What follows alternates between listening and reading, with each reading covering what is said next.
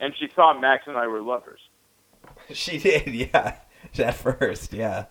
Was it because we were bickering, or because we showed up in the same car, or because I yelled at him when he spilled beer on my seat, or because he wanted to sleep in my tent and I wouldn't let him? Wait, so this is see, this is to me the best kind of podcast because we ignore everyone who's listening to us and focus on our own problems, fears, and anxieties, and we're learning something about our friendship. This is fascinating.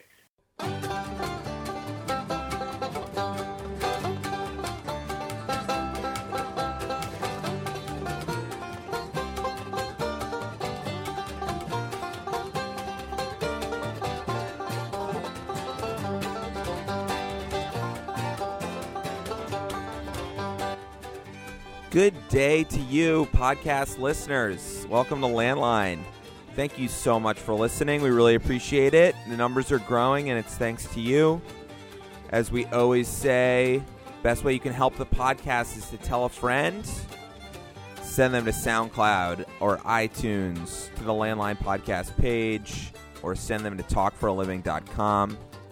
Hey, we need some calls out there, folks. We're ready. We're ready to take calls. We're approaching our 50th episode, and we're ready to get the calls going. So, leave us a message on the landline 617-744-1895 or send in some questions at our email address which is landlinepodcast at gmail.com today on the show saul versus alex chat a little bit about orlando talk about how gay clubs are really the most joyous place on the face of the earth and then digress into a little bit of conversation about Saul's dating life and our friendship at the dinner table.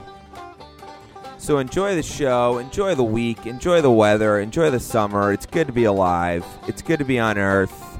Put your phone away once you're done listening to the podcast. Ride a bike, make some rhubarb compote, go for a kayak. Landline Podcast.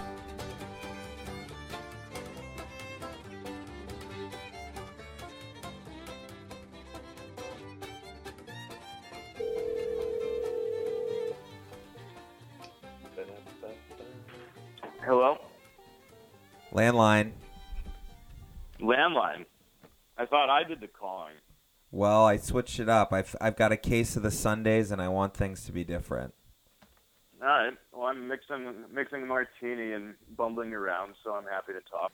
I'm emotional. It's Sunday night, and I'm emotional, and I don't mean emotional like angry. And I'm going to go off for 45 minutes about how Gawker is officially bankrupt. Um, Gawker's bankrupt. It's gone. Well, it's not gone. I think they're doing it for legal reasons. I think it's a savvy legal move. That's what you do, right? That's the way you avoid paying your legal debts is by going bankrupt. Um, right, but still, at the end of the day, they've been sued into bankruptcy by this unlikely tag team of a giant blonde Florida wrestler and a Silicon Valley billionaire. It's crazy, but I'm not going to go there because no, I. I just spent I don't know when the last time you did this, but I just spent like 25 minutes on the couch just sort of crying, not like tears streaming down, but like where you're just your eyes are perpetually watering. But were you crying with allergies or with fear? no, it's just sort of like a general it's one of those sadnesses that you get when you think about how good the world is. I don't know if you can relate to that, but um, I well. I mean, I've been watching headlines about 50 people murdered in a nightclub, so I wasn't really crying with happiness about how kind everyone is. Well, I mean, so what I did is I was at home. I was at our hometown this weekend, and I came back today, and I just caught a headline of the nightclub thing. Um, this morning, but didn't really pay attention. And then I just rogered the radio the entire way home, the two and a half hour drive, and I just heard like the live special broadcast, and it really, um, you know, obviously, show, uh, the spotlight was well on the facts, and I couldn't avoid them. And then I got home and kept on listening as I went and did some errands and did some work in the car. And then I watched the opening of the Tonys um, wow. Quick side note: How do you feel about James Corden? Do you know? Who I really don't have much of an opinion. Okay, well I I know, know that's bad to say on a podcast, but it's it's pretty true. no, well I I know nothing of him except that those clips of the like car karaoke that he does with stars, and That's more than I know. I I'm one who fights hard against memes. Like I I pride myself in not knowing what everyone saw on the internet. Um Yeah. and yet these things I find have this like really solid authentic uh connection with everyone. We've all like sung songs on the top at the top of our lungs as we drive around in the car. So he gets the people who actually write the songs to ride around in, with with him in the car and sing them off the CD. I think it's brilliant.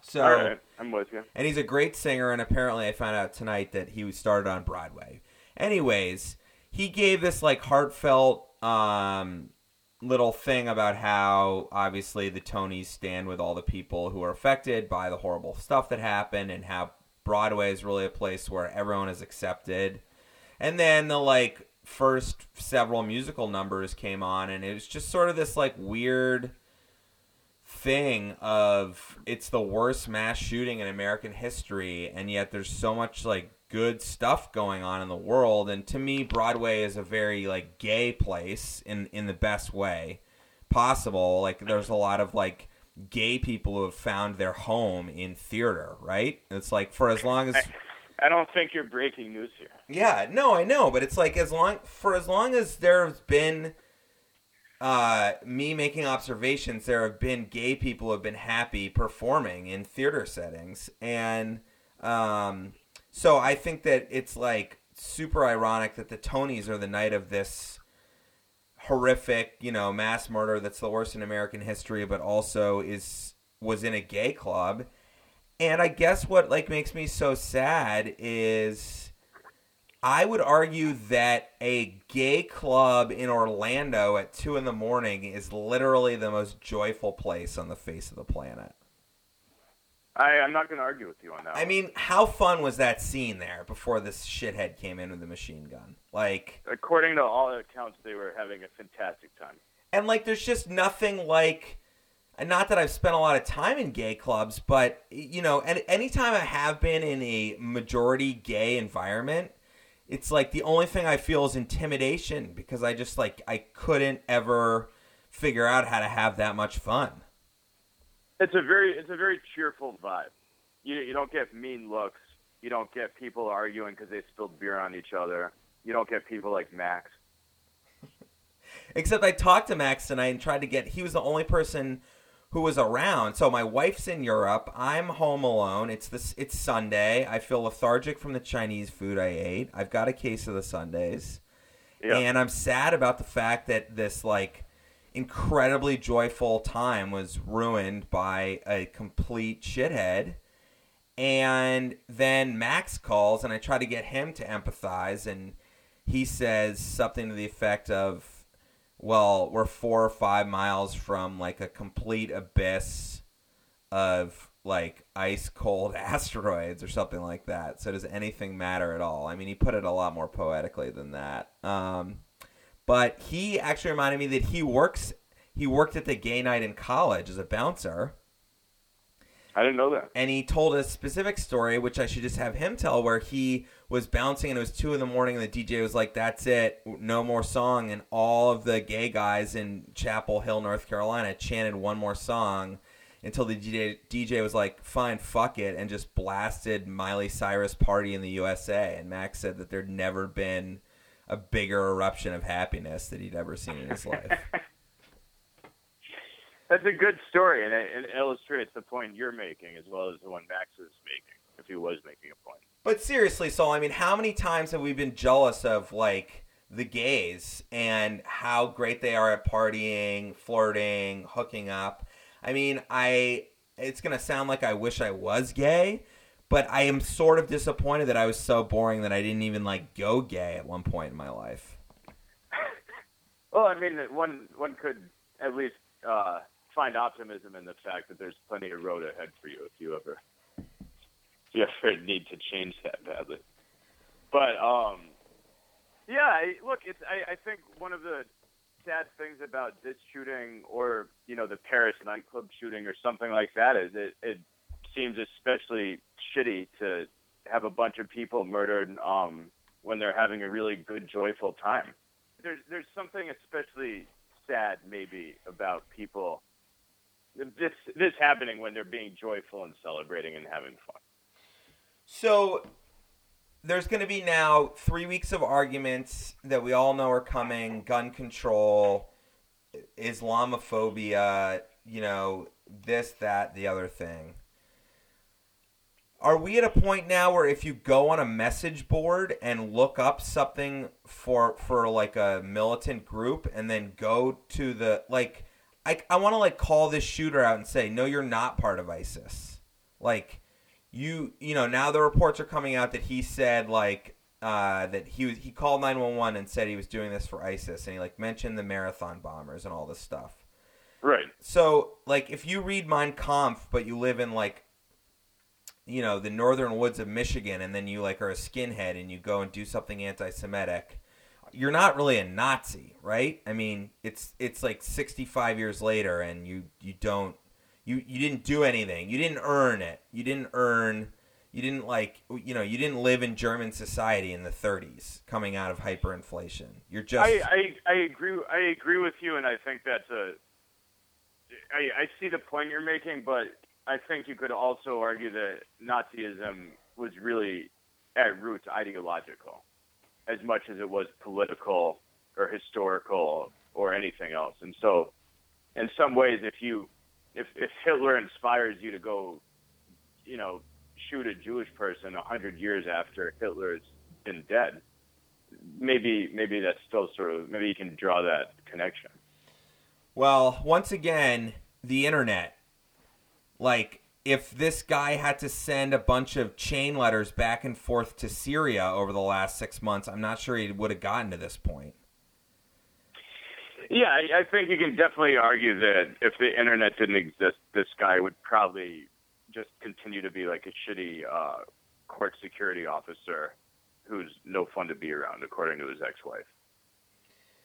So I don't know. I mean, I, I know that people are going to start to think I'm a conspiracy theorist or not even, that I'm just an idiot. But it just becomes like if we lined up in one column all of the things the internet helps us do, like FaceTime each other from different continents and like how much actual value that brings us versus all the incredible danger it can bring by like uniting all of these crazy people who in another time period wouldn't have any way of they would just basically be like deranged losers on street corners complaining about how gay people are ruining the world. Now they have the ability to like all communicate with each other all figure out a plan with each other all be inspired by like the hideous things that they're doing. You know as soon as that guy did that there's probably a cell phone video that like crazy motherfuckers in syria are watching uh, oh, absolutely. And absolutely. like, and then not to mention the fact that they can like, you know, order guns off the internet and order shit to make pipe bombs off the internet, and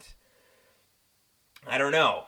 There's not a lot of like community activity going on where you have to go man to man or person to person and like actually do the work.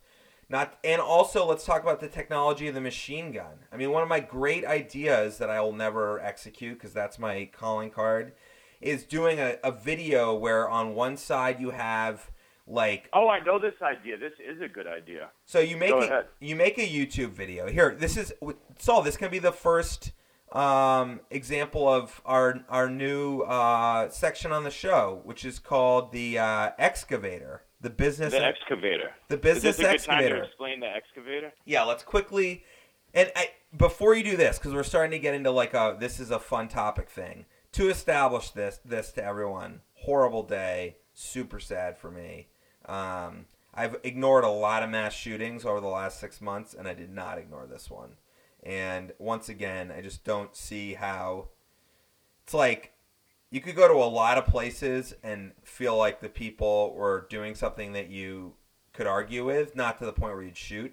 I'm telling you, if you go into a gay bar on a Saturday night, it is just like nothing but fun. So Anyways, the excavator. I leave it to you. All right. Well, essentially, we're very proud of the fact that um, over the course of our lives, we've come up with great ideas that we think are more clever and successful than pretty much anything already out there. And we like the fact that we can talk about how all of these opportunities would essentially have made us millionaires.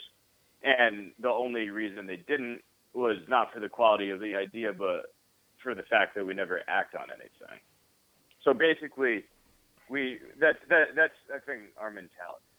So, So- for the excavator, uh, our our theory is basically instead of having an incubator where we try to buy shares in other people's ideas and then profit off them, uh, we want to crowdsource our own intellectual energy for free to the entire world, to our beloved podcast listeners, and offer once a week to share one of our genius ideas with them so that they can act on it even if we don't.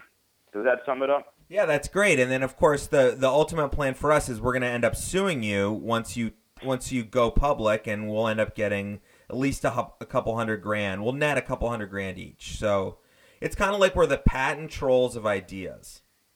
Right. So Although go, that- go act on go act on this, work hard, become wealthy, and then expect us to leech right on. Yeah. Okay, so this this specific uh, excavator idea that we'll excavate right here is um, well put for our friend Gabe, a professional television and film producer. Um, would be great for the guys who made that Chipotle video that was animated about factory farms and went from like a happy pig to like a horrible industrial pig and then back to a happy pig again.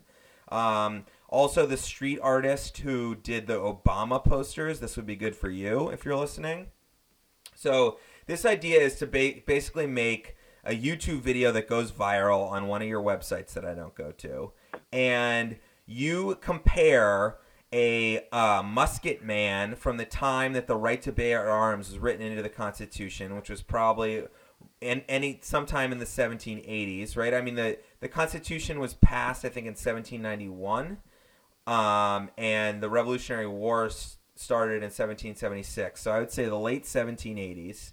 And then next to it, you have somebody with an AR-15, and you basically compare how many bullets the AR-15 can get off, while the guy who's dressed in period clothing with a period musket can fire and then reload and fire again.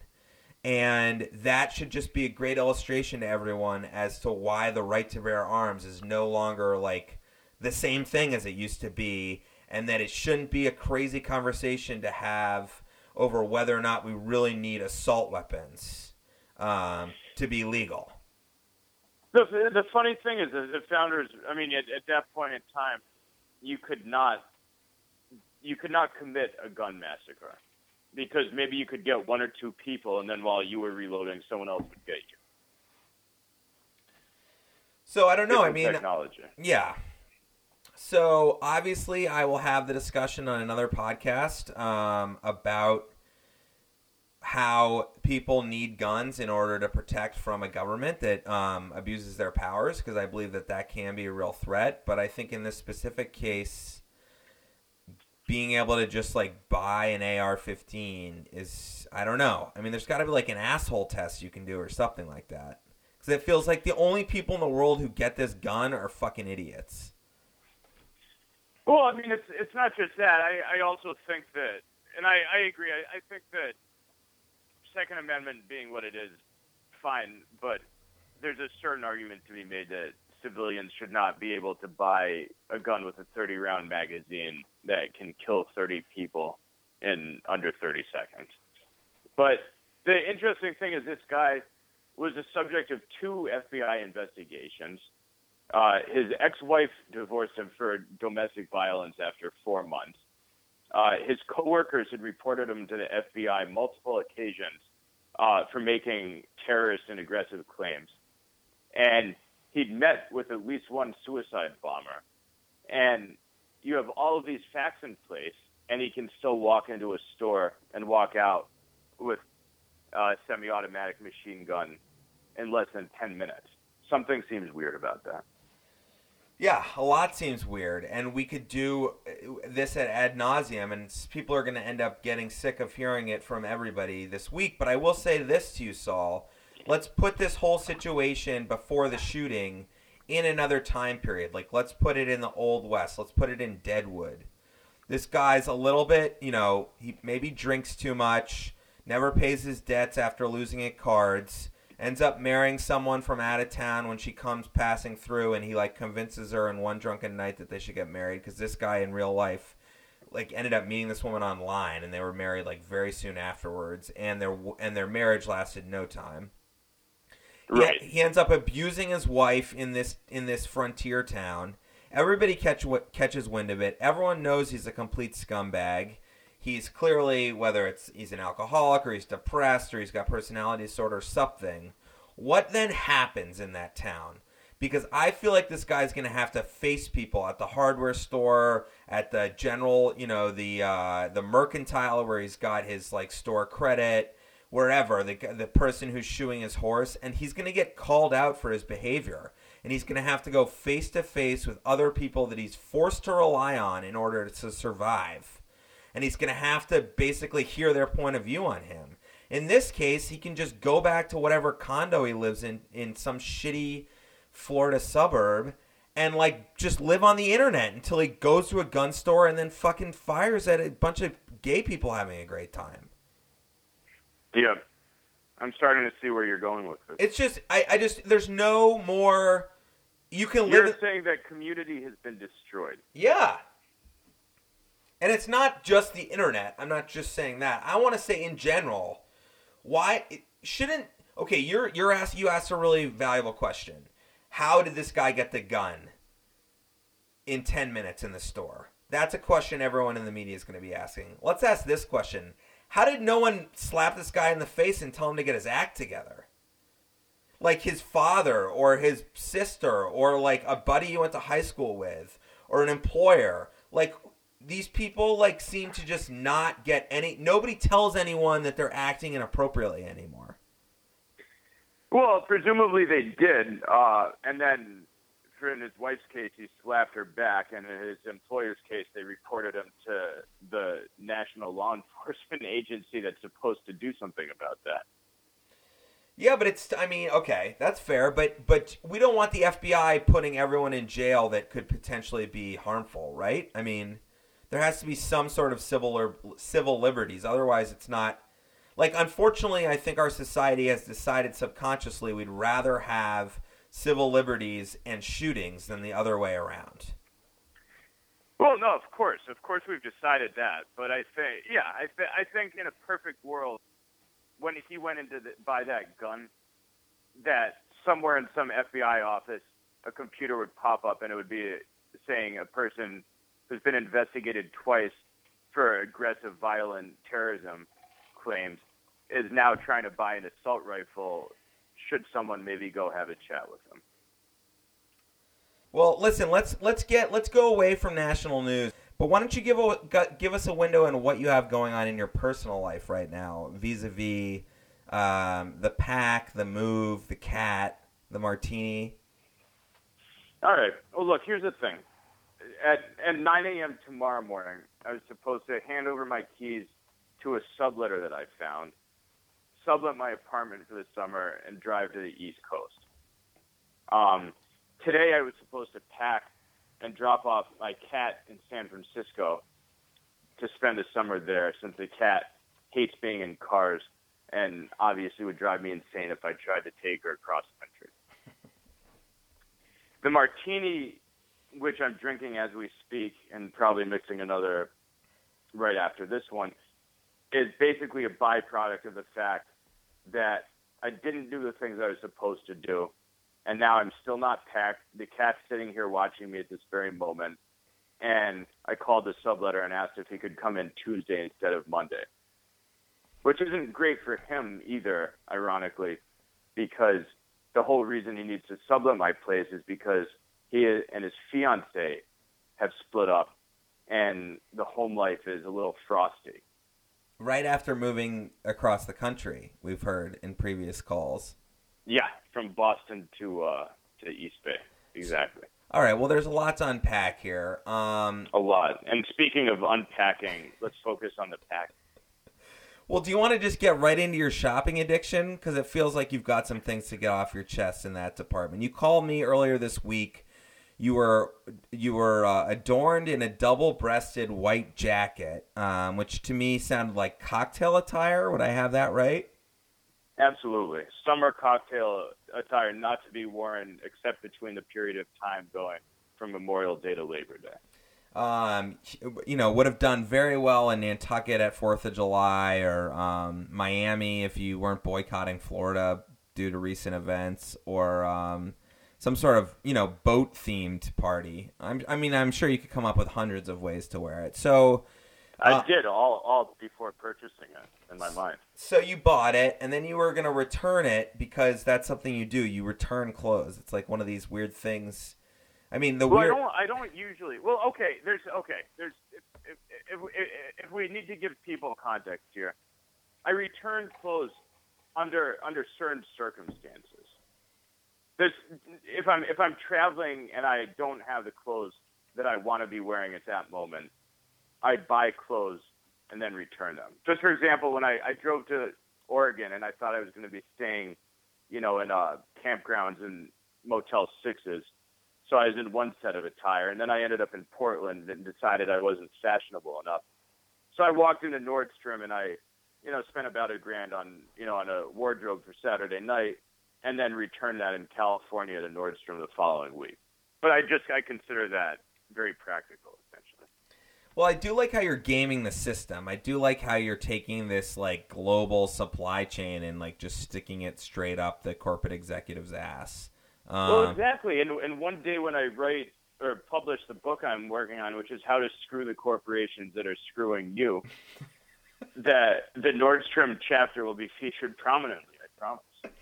Now, of course, for me, I'd have like a huge mental breakdown about how much carbon footprint had gone through getting the clothes to its original point of sale, only to then have it like probably get returned all the way back to the factory in Vietnam or someone's being whipped while they have to sew. Um, but that's not who you are. So let's keep. As, as you know, Alex, I've I've had many mental breakdowns, and I'll have many more, and there'll be a staggering array of topics from A to Z. But that particular breakdown, I will never suffer. So, so you were telling me though that you have too many clothes. So it's like, can we can we really get into like, I guess who you are and who you want to be?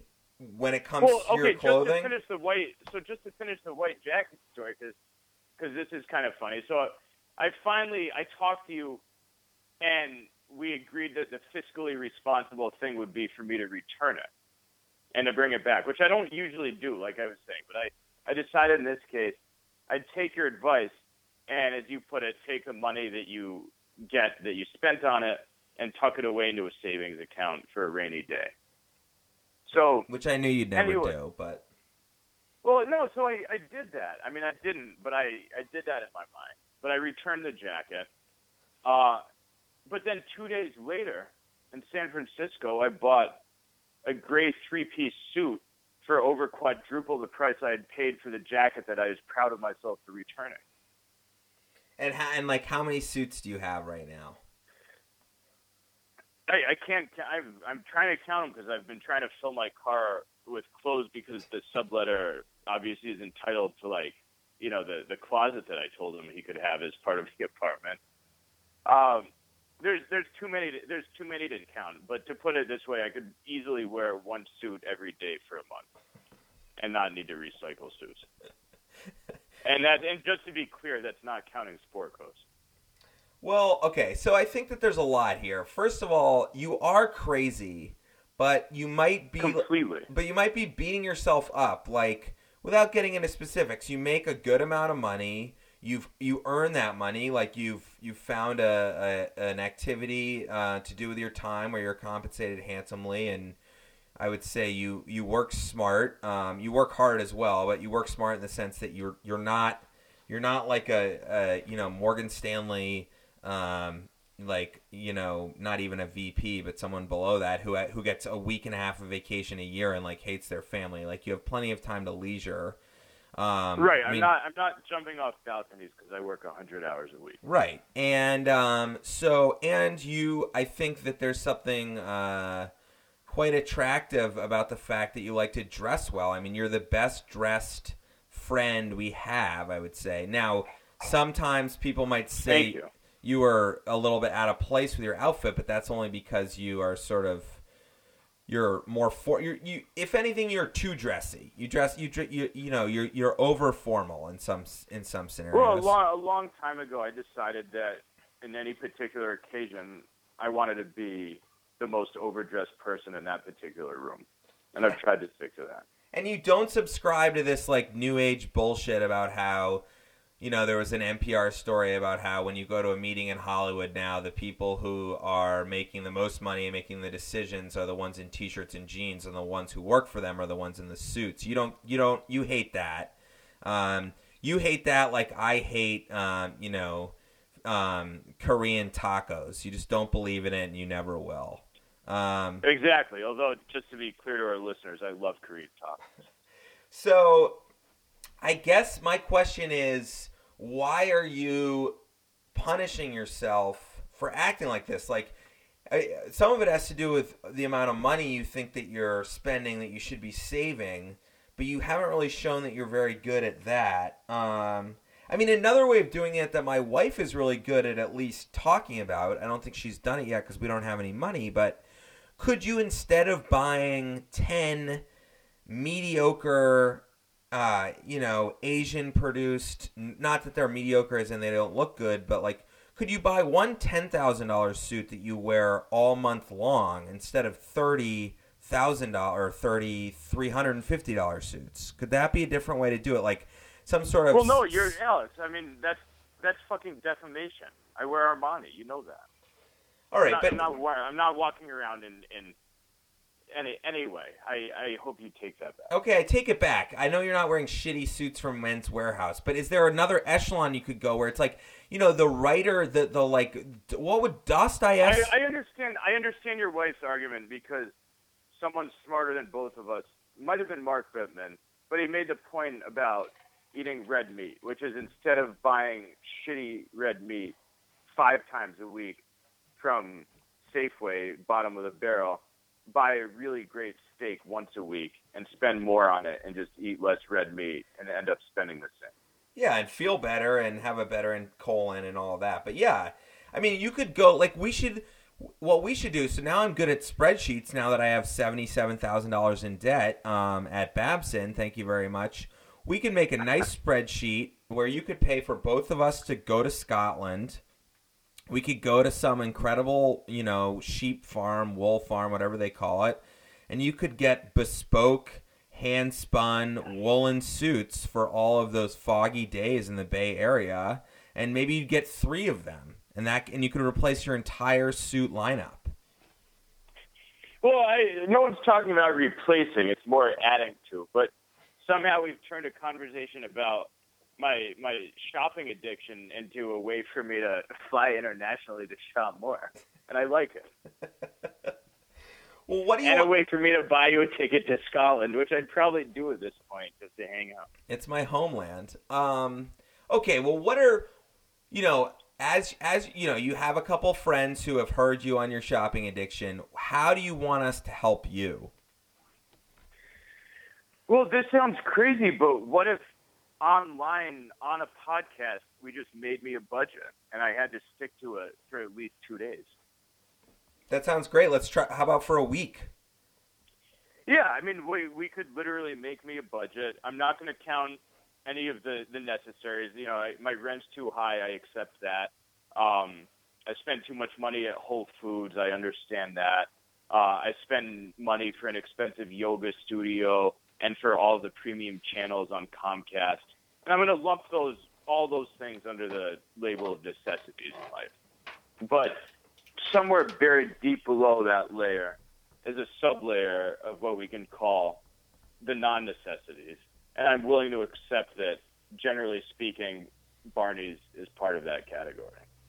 Well, look, we could have a nice that this is going to be something we do next podcast. This is something all our listeners can look forward to. Um, we're trying to keep it tight. We know that the hour and 27, 47, 97 minute podcasts are a little um, much to swallow, but I think that the next podcast we'll go over a budget. We'll come up with some phony numbers like we'll say you make $100,000 a year just so it's a nice round number and then we'll go through and talk about percentages and whatever it is that you uh, pay and all these rents, etc. That's fine. No, you know the fir- the first step to creating a budget with someone you love is to say there's no judgment.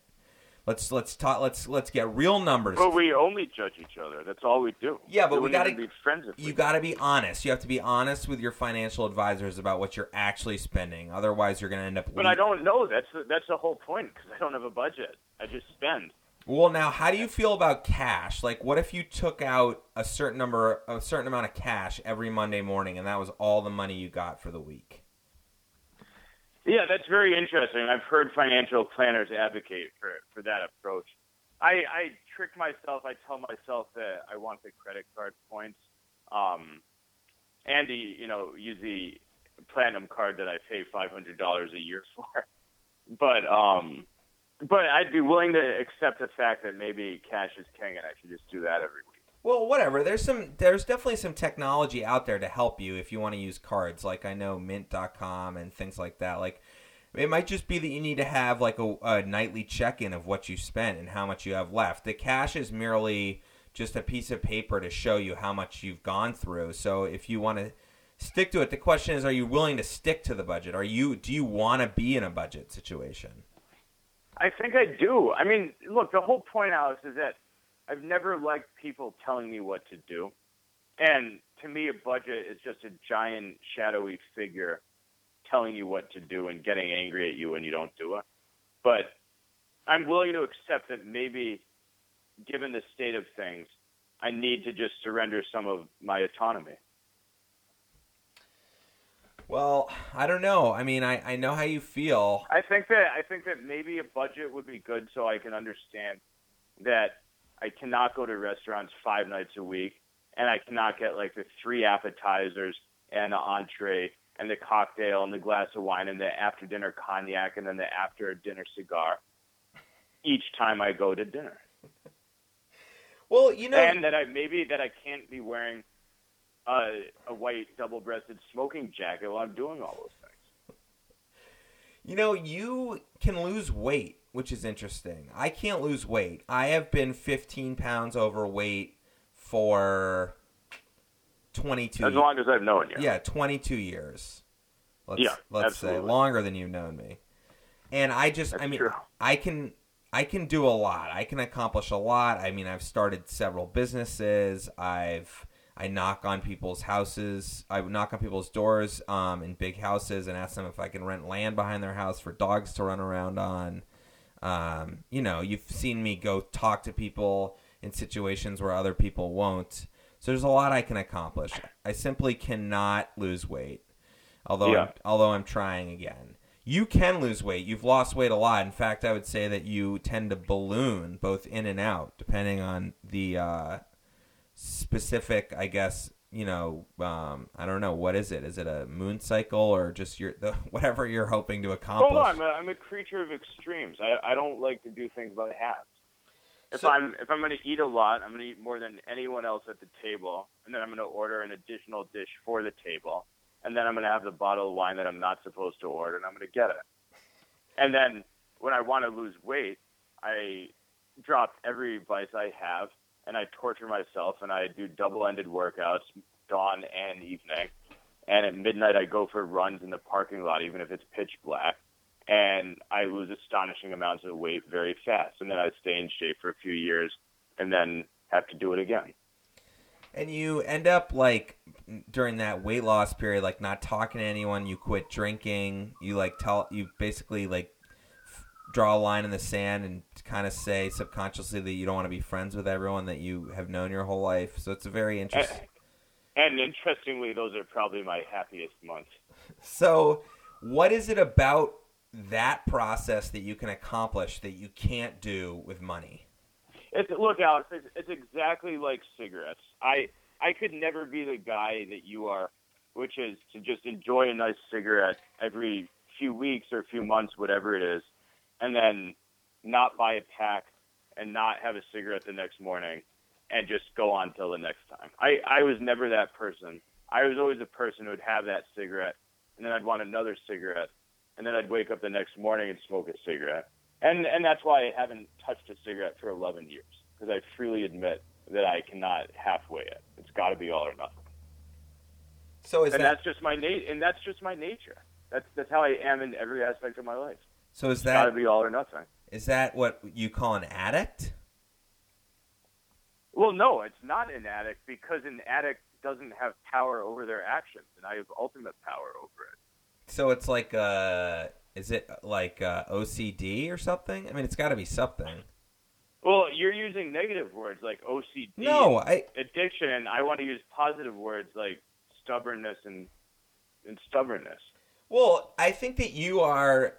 I mean, in all seriousness, you talked about how you don't like to be told what to do. For you, money is like you're. Let's say you're in a jail cell. Spending money is your way to just like unlock the door and walk out of the cell, and while the guards just like watch you like waltz away into the yard and like out the jail walls and into like a saloon down the street to talk to like the free people. Like your your ability. I mean, first of all, you deserve it. You made all the money, so you can do whatever you want with it. the The concern, of course, behind all this is what if ultimately you're it's 30 years from now you don't have any because you spent it all like you, you the fact of the matter is you're earning all this money so it's an opportunity if you can keep your saving rate up to save a significant amount and then not not work at all um but Well, exactly. That's that, and that's a funny part that I've I've earned a lot of money. I've I've earned you know more more money than than most people in our circle, except probably Gabe. But I've also spent more money than than just about everyone I know. like have and you so it's earned amazing have you earned over a million dollars in my life. yeah Wow, that's a great question. I want to say yes, but I I mean this is tough. I mean I look my first time full time job I was painting houses when I was in you know sixth summer of sixth grade. I mean I've been you know I've been earning for a long time. I don't know if I've hit the seven figure mark to be perfectly honest, but I I wouldn't I wouldn't say that I'm like light years away. And like if you had grown up in the Bronx and like had if you if you were like Bernie Madoff, you'd have like at least 500k stashed away even if you're approaching a million. Well, more because I would have stolen other people's money and I'd have that. True. But Um, look, here's I mean, here's look just to get really stereotypical. Um, people associate stinginess with the Jewish faith. Is that is that true? yeah, I mean not while you're around, but yeah. Yeah, or in some people's case when I'm standing next to them, Yeah, okay. like Tim, for example. yeah, okay. Yep, we're with you so far. Right. So it's it's it's it's it's just it's just part of it. And for me, the really frustrating thing is that I see this stereotype, and I'm not saying that it's a truth or anything, but it's a stereotype that I want to be part of. Sign me up. Get the contract ready. I want to be a really stingy person. I want to be the person who doesn't get the bill at dinner when there's six other people there. I want to be the person who says, "Well, I had the halibut and you had to duck, and so I'm going to put in two dollars less to my portion of the bill because of that discrepancy." I want to be that guy, I've but ne- instead, I've- I'm the guy who says, "Let me get the check, and let's make sure that we have an extra bottle of champagne for the road." Okay, so in what? See, I've never, I've never once gone to dinner. You've never even treated me to a dinner, in, in, except for the sushi. That's such bullshit. I, I took you out to that fucking sushi dinner That's less I than was a month I ago. didn't even finish. That's what I was gonna say. But Tim, but but you could say that Tim Tim bullied you into that. But so you're what? Look, I'm not trying to. I'm not trying to uh, disregard what you're saying. I'm merely saying that um, this is a new chapter in your life. Once you moved away from me, once I moved away from you, and you moved out west, and et cetera, et cetera, whatever, you found your riches. I think we could probably connect your success directly to you not living with me anymore. So, Oh, absolutely. so you've made some money and you've done well. I think are are can you describe these scenarios where you're doing that? Because I know you go out to dinner with Tim and you guys like to spend a lot, but is it mostly dates where you're paying so much? Do you have group? Okay, dates dates dates are a big part of it, and I I recently I recently decided that for for dating, I should only pay the bill if I wanted to see the girl again. But nonetheless, that left out number one the fact that that was something I don't always stick to, and often I just pick it up. And number two, it doesn't reflect the pretty important point that I don't know if the girl wants to see me again, as it turns out a lot of the time they don't. And so all these girls that I'm paying for thinking that's great, I can't wait to call him again. They're sitting there thinking I can't wait for him not to call me again. And you pay.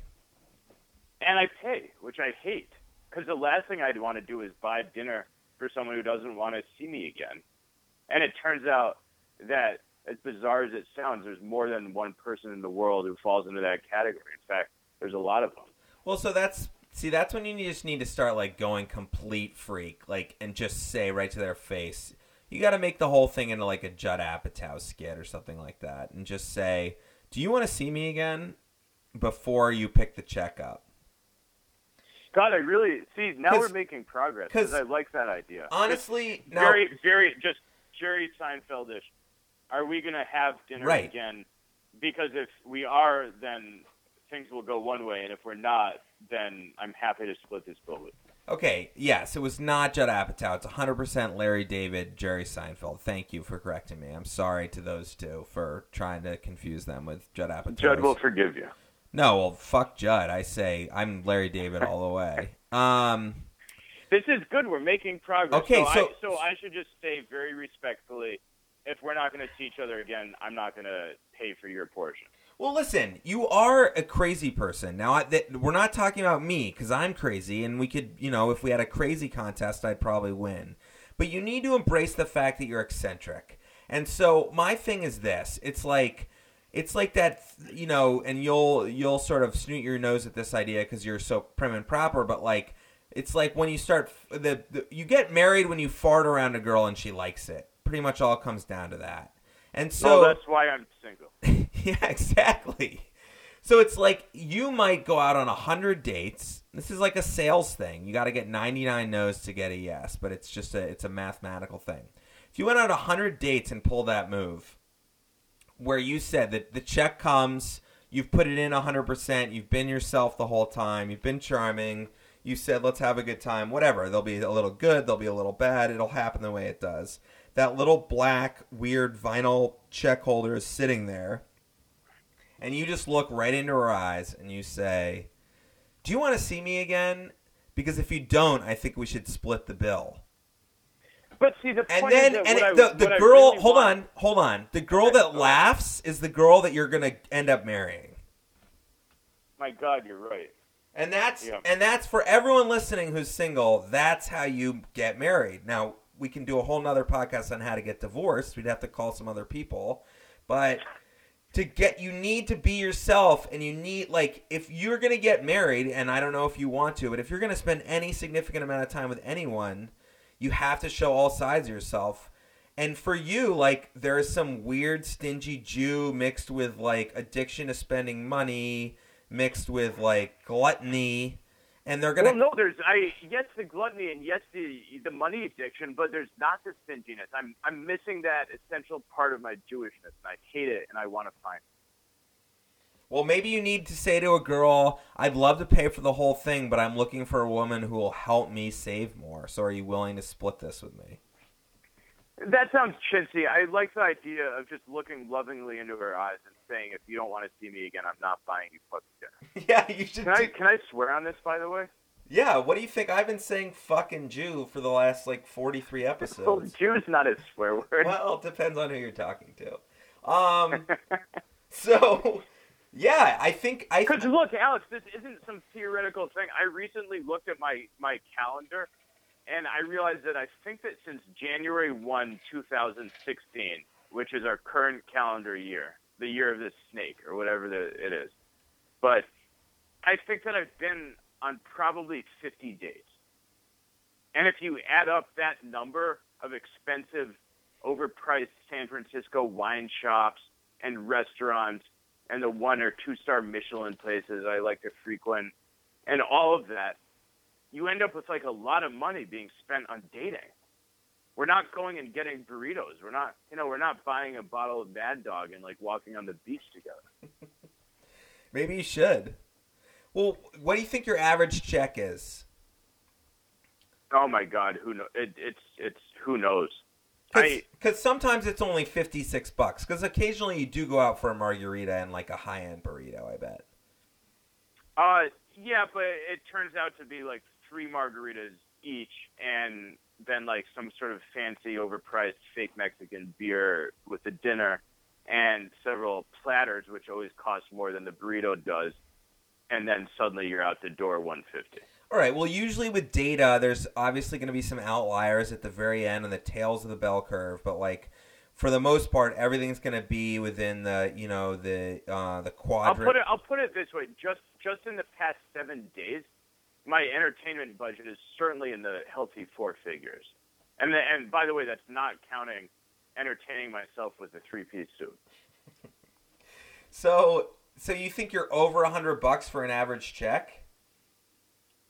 Uh, I'd say uh, that it's it's tough to. I I, I wouldn't say I wouldn't say average. I wouldn't say average, but but maybe you've forgotten what it's like. Let me remind you: when when you live in the San Francisco Bay Area, and you go and you meet someone for a date, for for I mean for sure you're each having two drinks, and sudden and somehow it turns out often that you think they're having fun even when they're not, or vice versa, and then it turns into like an extra drink, and then if there's food involved, that's a total game changer. So what I'm what I'm saying is this: I'm I'm never spending I'd say less than like forty to fifty tax and tip included. Never. Well, never. here's Not an once. here's an interesting part of all of this, and this is not a dig on you. It's not working. It's not working out for anyone. It's not working for you. I mean, I'm not saying you haven't had some fun, but it's not. Nobody. Let's say you're in ten grand for the last, you know, I don't know, whatever. Let's say over the last six months you spent ten grand. Okay. or let's say five. If you spent 110 bucks and you went on 50 dates, then you're in five grand, right? You're in 5,500 bucks. So let's just say five grand for the sake of it. So five grand, nobody, the, the community of San Francisco does not want you spending five grand not getting a girlfriend. The girls don't want it. The guys don't want it. You don't want it. The landlords don't want it. Everyone wants to keep the rent high and they want you to make sure that you have enough money to, to spend it, to pay for it. So They want me spending money. so like what let's come let's shake it up here. Let's put some bacos in that salad. Should you start going on exercise dates? Do you need to start going to the planetarium? Should you do I mean I'm sure I've tried I've tried all of that, but it turns out you always spend money. Or to put it a different way, it turns out I always spend money. like just for example, I invited a girl boating the other week. And that was that was a great idea for a date, except then you rent a boat. And boat prices have gone up, Alex, since the last time you rented a damn boat. the last time I rented a boat was in the Mediterranean Sea with Becca and Alexis and uh, Will Simpkins, and we got it. We got two six packs of warm Heineken from a, a deli in uh, either Amalfi or Posit. I think it was Positano, and I was sixteen or seventeen. That shit was good. That is being on a See, if I could have that date, a, a date more. And that cost the whole thing was probably fifty euros, split between four people, five people.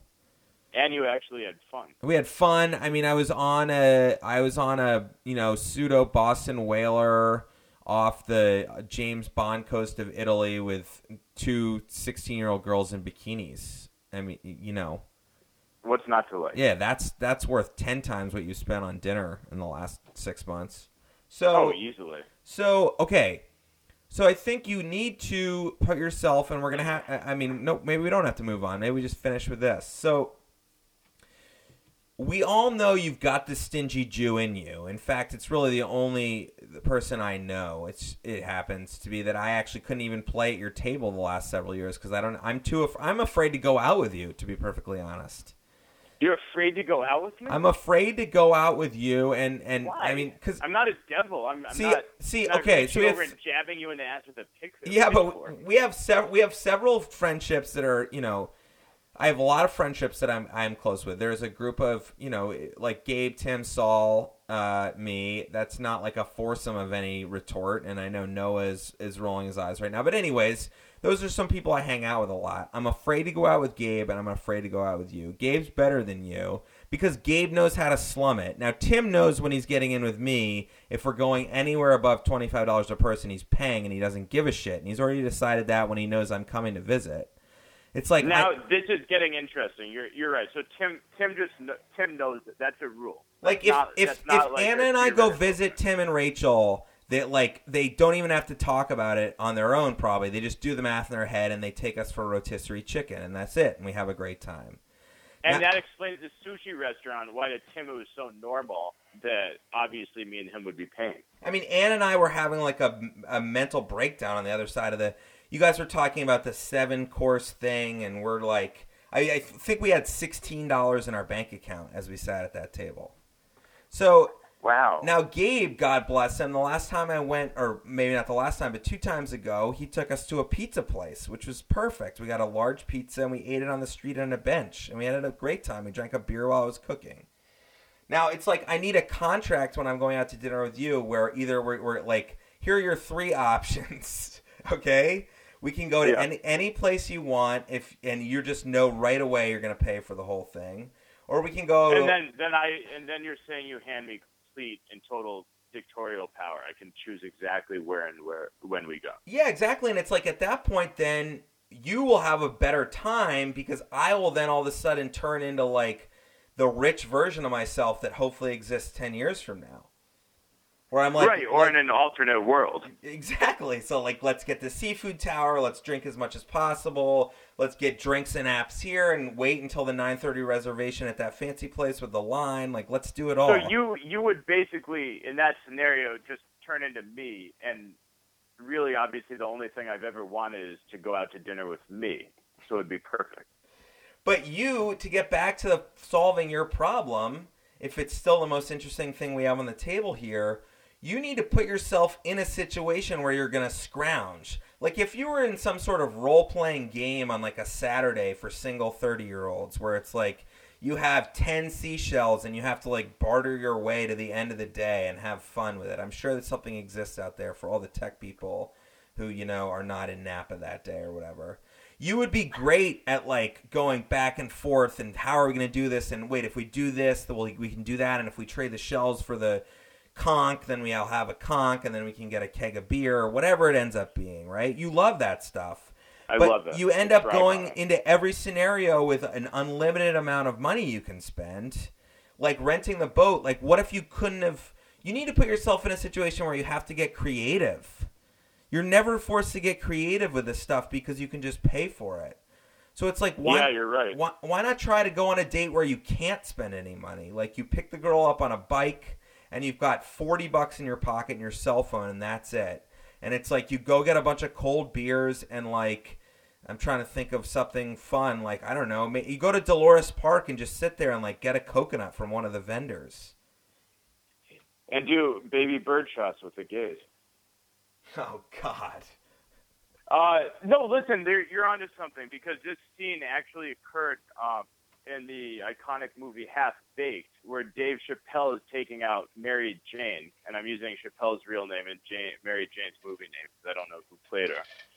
And they're in New York, and he's taking her out, and either is broke or loses his wallet, and he only has a finite amount of money. I think it's about fifteen, twenty bucks and he walks around the city and it's going to chang every time he buys a hot dog or like a soda or something like that.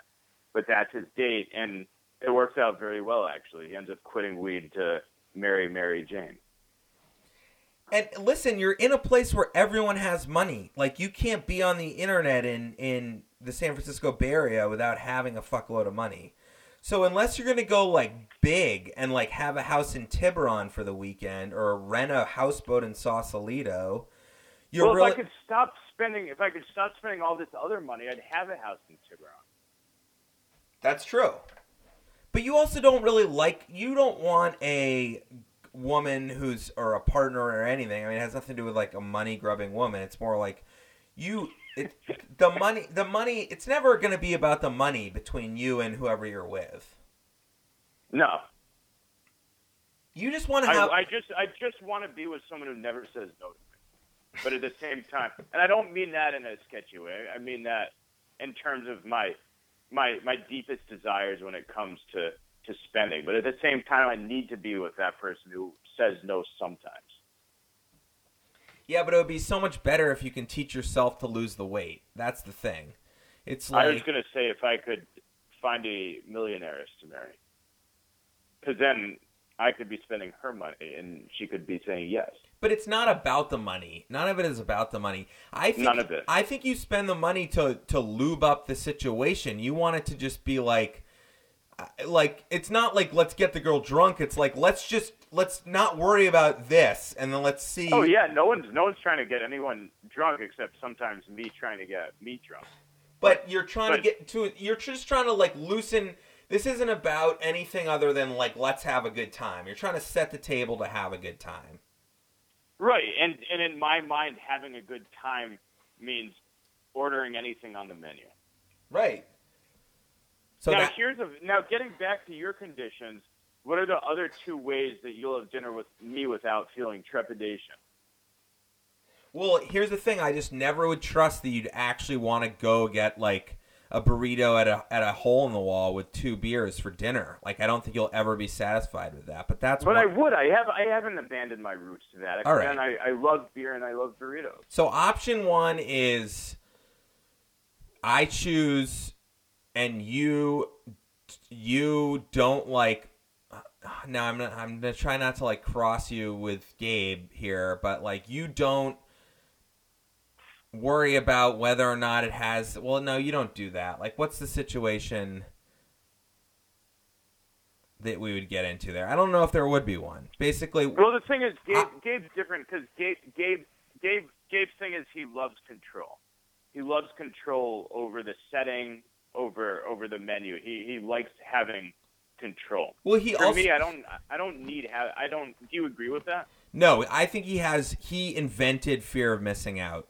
He literally he nobody knew what FOMO was until Gabe was born. He has fuff. Okay, that's that's It- he has food FOMO. He has foo FOMO, faux FOMO. So it's like if you're in, you could be at the best restaurant in the world, but is it possible that another restaurant is currently getting written up by in a blog by and is the better one? And so it's like if you go to this Mexican joint with him and he hasn't gotten a cho- he hasn't got the opportunity to search the internet for all the Mexican joints, there could be a possibility that whatever we get isn't that good. And and he just likes to get the he doesn't want to waste 2 hours of his life eating bad food. I mean, I have to respect it. I Oh, I, okay, that's that's a good point. And and he doesn't want to order something on the menu and have even a one percent doubt that it wasn't the best possible thing to have gotten. Right. So then it's like the whole like now I find entertainment in getting something bad or going to a bad restaurant and then getting an hour and 45 minutes of conversation out of it. Yeah. So really anyways, th- the three options are that we go someplace I choose and you just like gleefully come along and I feel like that option happens if I somehow got you stoned or drunk or something so that you just are like a baby on a leash and I can lead you there. Um Right. option 2 is that we're both knowing And under those, and under option one, we're splitting the check. You you choose something you feel comfortable with. Yeah, or all. bu- And- I mean, in that scenario, if I've had a good week selling dogs or whatever it is I do, then uh, I might even buy for you because I know that the well, we, we don't need to get that crazy. All right. Uh, anyway, the second one is you. We're gonna split the check again, but we're gonna go someplace middle of the road. Like we're talking, we're going to a pub to get a really amazing cheeseburger, um, incredible beer on tap. It's gonna end up being, you know, maybe they have like some pasta vongole there or something like that. but have we ever agreed on this place? What do you have going on over there? Are you making another drink? Yeah. All right, well, just finish that off because it's ruining the audio. I'm not mad. All right. Well, let's keep talking, and there'll be a 10 second place where I have to shake it, but that's not coming up yet. Um. So yeah, we. All right. So And then the so last one, but then at least you then, but we've established. It's see, it's not even. It's not about the money or the food. It's about knowing that the exp. It's all about expectations. if you come in and you're like, "Let's go to dinner," I immediately freeze and I'm like, "Okay, am I? Do I need to like quickly go take out a new credit card online and somehow figure out if I can print out the approval and then just show them that number when I get there because the plastic won't get here fast enough?" Or Yeah, you wait. So this is see, this is to me the best kind of podcast because we ignore everyone who's listening to us and focus on our own problems, fears, and anxieties, and we're learning something about our friendship. This is fascinating.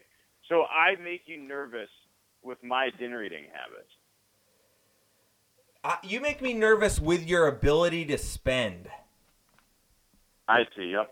Yep. It's like let's say we're getting invited to a wedding where there's going to be free food. I nothing is nervous uh, there. I'll stand next to you at the buffet. I'll have you talk to I'll have you complain to the waitress about what salad dressings are on the table. I'll go stand with you at the oyster bar for 48 hours. I'll do it all. I love eating with you. I love eating with all of our friends. It becomes I just want everyone to know that I'm like I want to establish what's happening before the meal. You know, can I pay a third and that's good enough? Am I paying for everything I order? Because if I am, then I'm going to order less than you, and I don't want to have to get bullied into how everyone else is ordering all this other stuff. You you want the contract set before you take the job. if it's going to be an expensive one, yeah. Yeah, I mean it's going to be to use continue the analogy. The job is going to be very high paying, which means it'll mean that you have to pay a lot for it. Now, Okay. Now, I mean, like, at least I don't want to fast forward to a conclusion here, but I will say this: the thing that solves all of this is me actually making money. Well, or the thing that solves all of it is if I just stopped dating and took you out to dinner, where I'd have more fun and we could order whatever we wanted, and we could get the three appetizers and like the the six dessert wines that I want. Yeah, th- that doesn't make me completely happy because that's not how I eat. But yeah, we could get into that. I could get into that once every six months. Well, okay, in Scotland. So I don't know. So what are so what are the takeaways from this conversation? If someone didn't want to listen to the entire last 45 minutes and wanted five bullet points on their desk by Monday morning, what would they be? Okay, for me, here are some, and then you can chime in with yours. But you can't. All that I you got to just finish with a martini. It's just ruining the sound. It's okay. I was purposely shaking it down at waist level because I didn't think you'd hear It all gets picked up. App Steve Jobs has got all this. It's all on there. Should I rephrase my original question? No, the I'm question was great. it. Just pour the fucking martini and then I'll answer. It's done. I'm, I'm drinking the martini. I'm not shaking it. Okay. So my takeaway my first major takeaway is you need to figure out how you're going to save money because the entire premise is that you don't like being told what to do. So I could come up with 50 ways you could save money. The cash thing, you could put money in jars. We could have a, a app that, you know, told you how much you have left for the week. What is it that's going to make you change your behavior? That's your quest. It's not about saving the money. It's about convincing it's you need to create a system for yourself.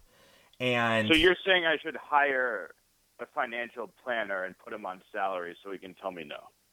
well, that's going to cost you money. No, I mean, I'll write that money. I think you really have to like go within yourself and do some work. How are you you could spend less money starting tomorrow. The question is why don't you? Okay, well, I think that basically it's because I'm attempting to buy happiness that I otherwise would lack. Okay, well then we need to figure out what other ways to get that happiness and I think they're there, you just haven't tried them in a while or you just haven't ever done them. Well, I mean, if I could make a three-piece suit, then presumably I'd be more or less as happy as I get when buying one. I think can't.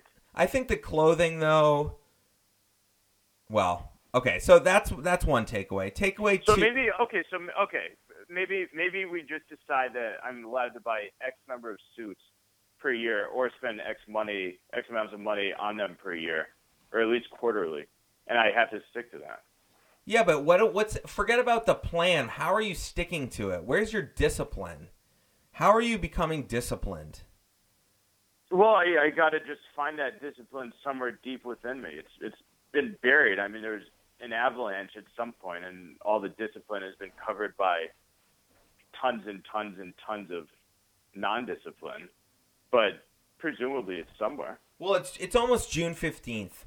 What if I told you you could save fifty thousand dollars into an account between now and the end of the year? What would you do with it? It's like, funny because that's exactly what my accountant told me I had to do in a SEP IRA. So there you go. Like, what is it that you? So you're just gonna. That's see. That's the problem. Is it's all boring. That's why people buy real estate because it's like something they can go visit and like go paint. It's like you can't go paint your IRA. So I should buy. So I should buy real estate. No, year. I don't know. I mean, I would wait until the market crashes before I bought any real estate. But Yeah, it's true. I I I think that that's yeah. You got to. Fi- I mean, I think that there's no incentive to saving because you can't. You have to. You have to square up with the fact that you are going to become older. You aren't always going to be able to make money at the same rate as you're making it. You are going to want a savings. You are going to want to retire. You and that like you are going to die. And so if you just keep spending, Well, the last argument is is one for spending. Well, there As you, a relative of mine once said, "No one takes money into the grave." Yeah, well, but I mean, the problem that if my mom were on this podcast, she'd say it gets really expensive to get old. And- right. And, and- our tendency when we're younger is just to imagine that we'll never get old. And like you know, with all the medical crap they're inventing, um, we're gonna live forever, and it's gonna suck. Or, in my position, be great. But obviously, we disagree on living forever. Um, okay, so that's one takeaway. But we got to let's let's so we got to we have to finish this bit in the next ten minutes, Okay. and then that's it. we That'll got- be the pod. This is like this might be our best podcast ever. So I'm not like talking shit. I'm just saying you've said we got to be strict about moving on. So we have got ten more minutes, and that's it. But I also said we have to recognize when we've struck gold. All right. So so that the the takeaways for me, you have to figure out a way to save that I really am uncomfortable going to dinner with my friends because we're not all on the same financial page and I'd much rather cook at home, something that's just coming out right this second. That's why I prefer to always cook at home because the food tastes better, it's more fun, and I don't end up having like a huge sweating anxiety attack about how much of the bill I'm going to have to pay for. Um, Yeah. And that I don't know, maybe I should just start being very uh, upfront about how much I can pay ahead of time. And then I think a lot of the takeaways are about the dating thing. I think we cannot lose sight of the, Yeah, you're right. the of oh how you're gonna start. You need to start. I mean, do you want to be? Do you want a girlfriend? I'll I'll put it this way. I'm I'm not unhappy, but I also fearfully tremble when I think about the prospect of dying old and alone. Yeah. That's the most honest I can get, Alex. Well, do So you do you the want? point the point is it's not it's not that I want it's not that I want a girlfriend tomorrow versus like next year. It's that I want one who will be the right girlfriend. And then perhaps one day if I can get over my aversion to the diamond industry, maybe more than a girlfriend. What do you think would happen if you stopped going on dates and then had to like channel that enthusiasm into other places like the girls who work at the shops where you're returning the clothes or like the girls who make you coffee at the at the espresso shop Well, or- I, I hate to say it, but being being happily married, you, you got to understand that the world has changed significantly, and you'll actually enjoy hearing this part because it's your old bugaboo technology that has done it. It turns out that girls these days they don't really they it, oh, it almost makes them uneasy. It's kind of like you getting a check at a restaurant if you if you flirt with them or ask them out in, in public. That for mm-hmm. them, they're so conditioned to all of that coming through text message and online and on these apps that it's almost this weird thing. Like, what are you doing talking to me in person in real life? I got to tell you, Alex, this is a very different time.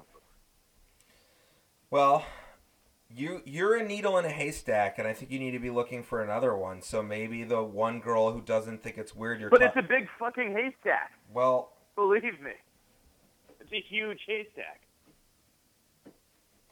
well it's nice to have sex so you should keep you know shooting for that Yeah, I mean, obviously, there's, yeah, I, I could, take a page from Max's book and spend more open an adult FriendFinder account. Uh, I don't know. I don't know, man. I think I think. Look, I obviously you know this. There's no pressure from anyone in your life to have a girlfriend, so I didn't ask. Well, no, there there is. It was explained to me by a psychologist. It's what's called the social clock, which is a it's a ticking that we all feel. You feel it for you not being wealthy or at least able to support yourself. I feel it for being single. Um, someone else feels it for whatever problem they have, not having a kid or not buying a house. But it's a very real syndrome, and it has a name, and it's called the social clock. So put that in your pipe and smoke it. Yeah, it just I I've always thought since failing with women from high school on that when you try, it's like magnets.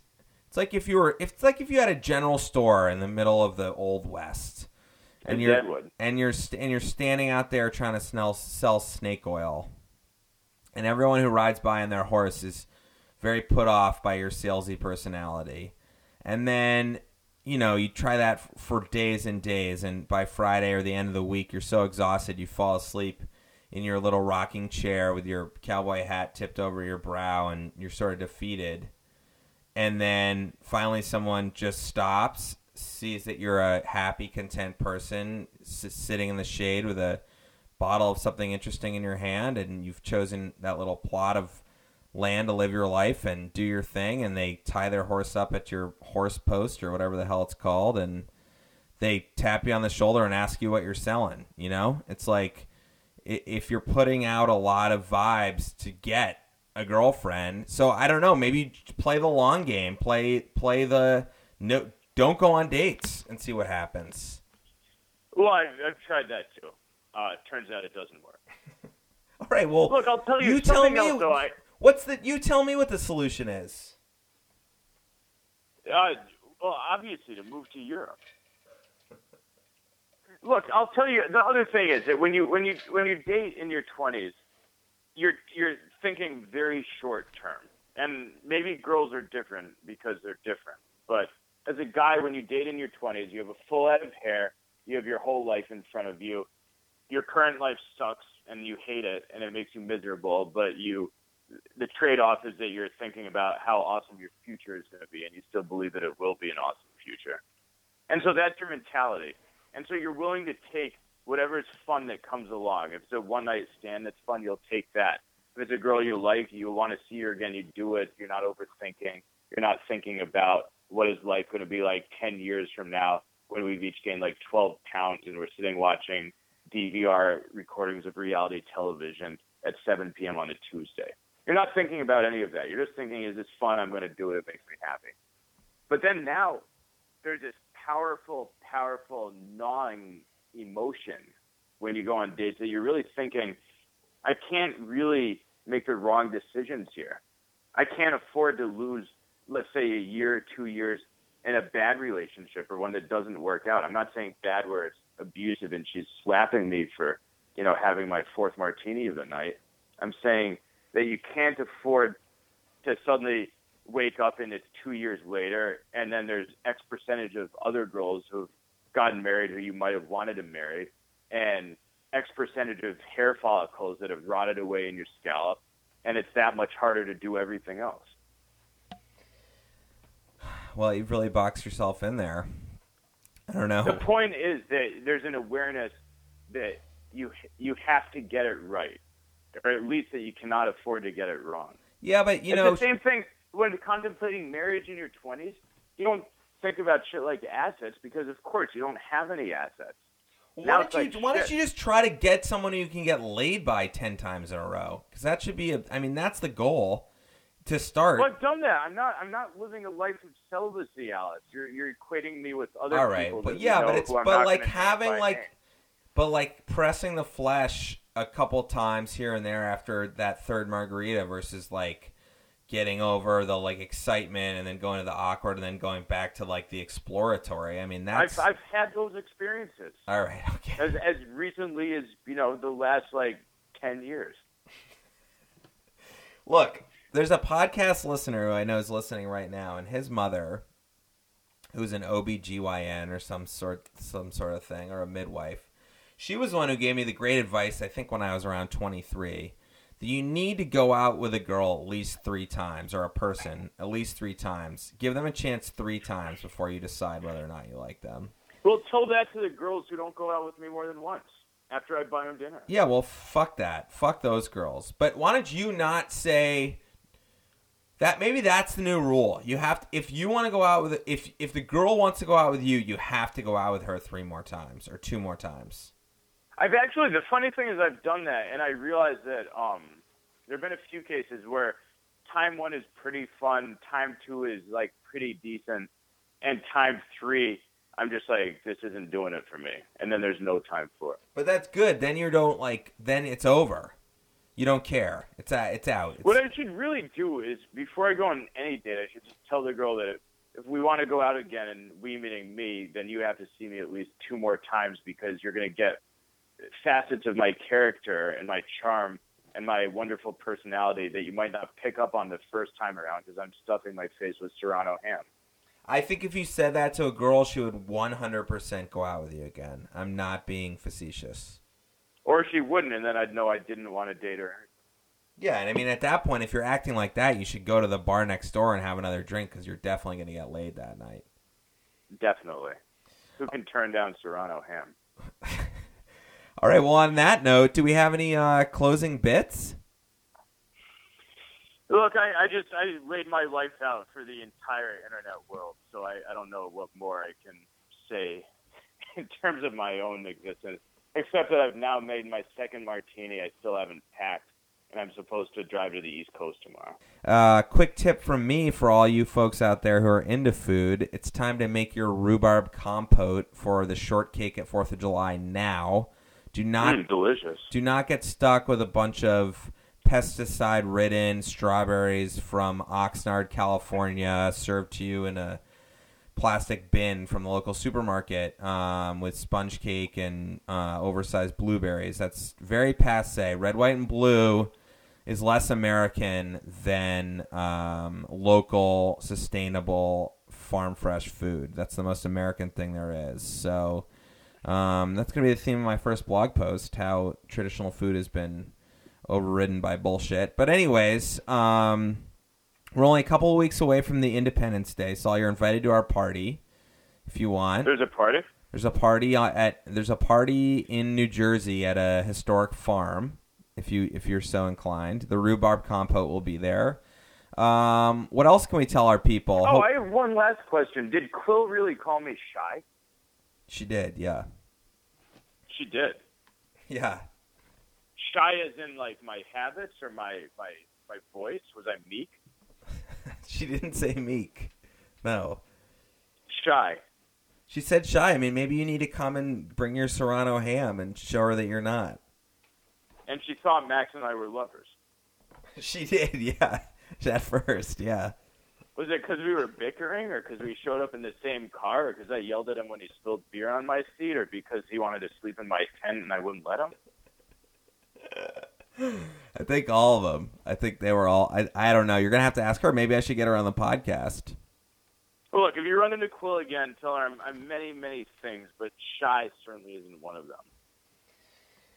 Well, I'll send her the podcast and she can hear it right from you. Maybe she'll invite you to the party because I actually don't know if you're invited yet. Also, folks, Straight from the camel's mouth, as it were. s- folks, if you are listening and you're one of the thousands of people listening right now, please call the landline 617-744-1895 and leave a message. Tell us what you like, tell us what you don't like, tell us how we should stop, tell us how you're going to fund our expansion. Get your and voice ask us if we should change our name to the Saul versus Alex. So, Saul, any uh, plugs for the week? You have enough gas in that car? Any fears? You got the satellite radio charged up? Far as gas goes, I have about 60 miles in the tank, and absolutely that is the metaphor. The tank is on dry. Uh, I'm going to be driving all week. I'm going to try as the goal to get to at least three or four states that I haven't been to yet. I'm going to try to stay in at least three or four expensive hotels. I'm going to try to eat at least three more, three or four great expensive steakhouses somewhere between here and New Hampshire. And I don't know, for other goals, I mean, basically, uh, you know, get get east and have the next podcast be sitting in a studio with my friend Alex, holding microphones together, and maybe Tall Boys. Yeah, maybe not the next one, but one, an upcoming episode for sure. Yeah, let's let's aim for August. No, I mean me and you will podcast again, but maybe not. I, I think the phone is a nice buffer for me for right now. Um, just kidding. Thanks. Now, for- if you want me to share my disillusionment about our wine company, I can do it now or on the next podcast. yeah, let's save it for the next podcast because I've got my d- disillusionment about grocery stores, and that's definitely a forty-five minute piece. All right. Well, I promise that mine is just as strong as yours. Thanks for listening, folks. Be good. Talk to you next time on Landline Podcast. Adios. Happy Father's Day, week. Goodbye.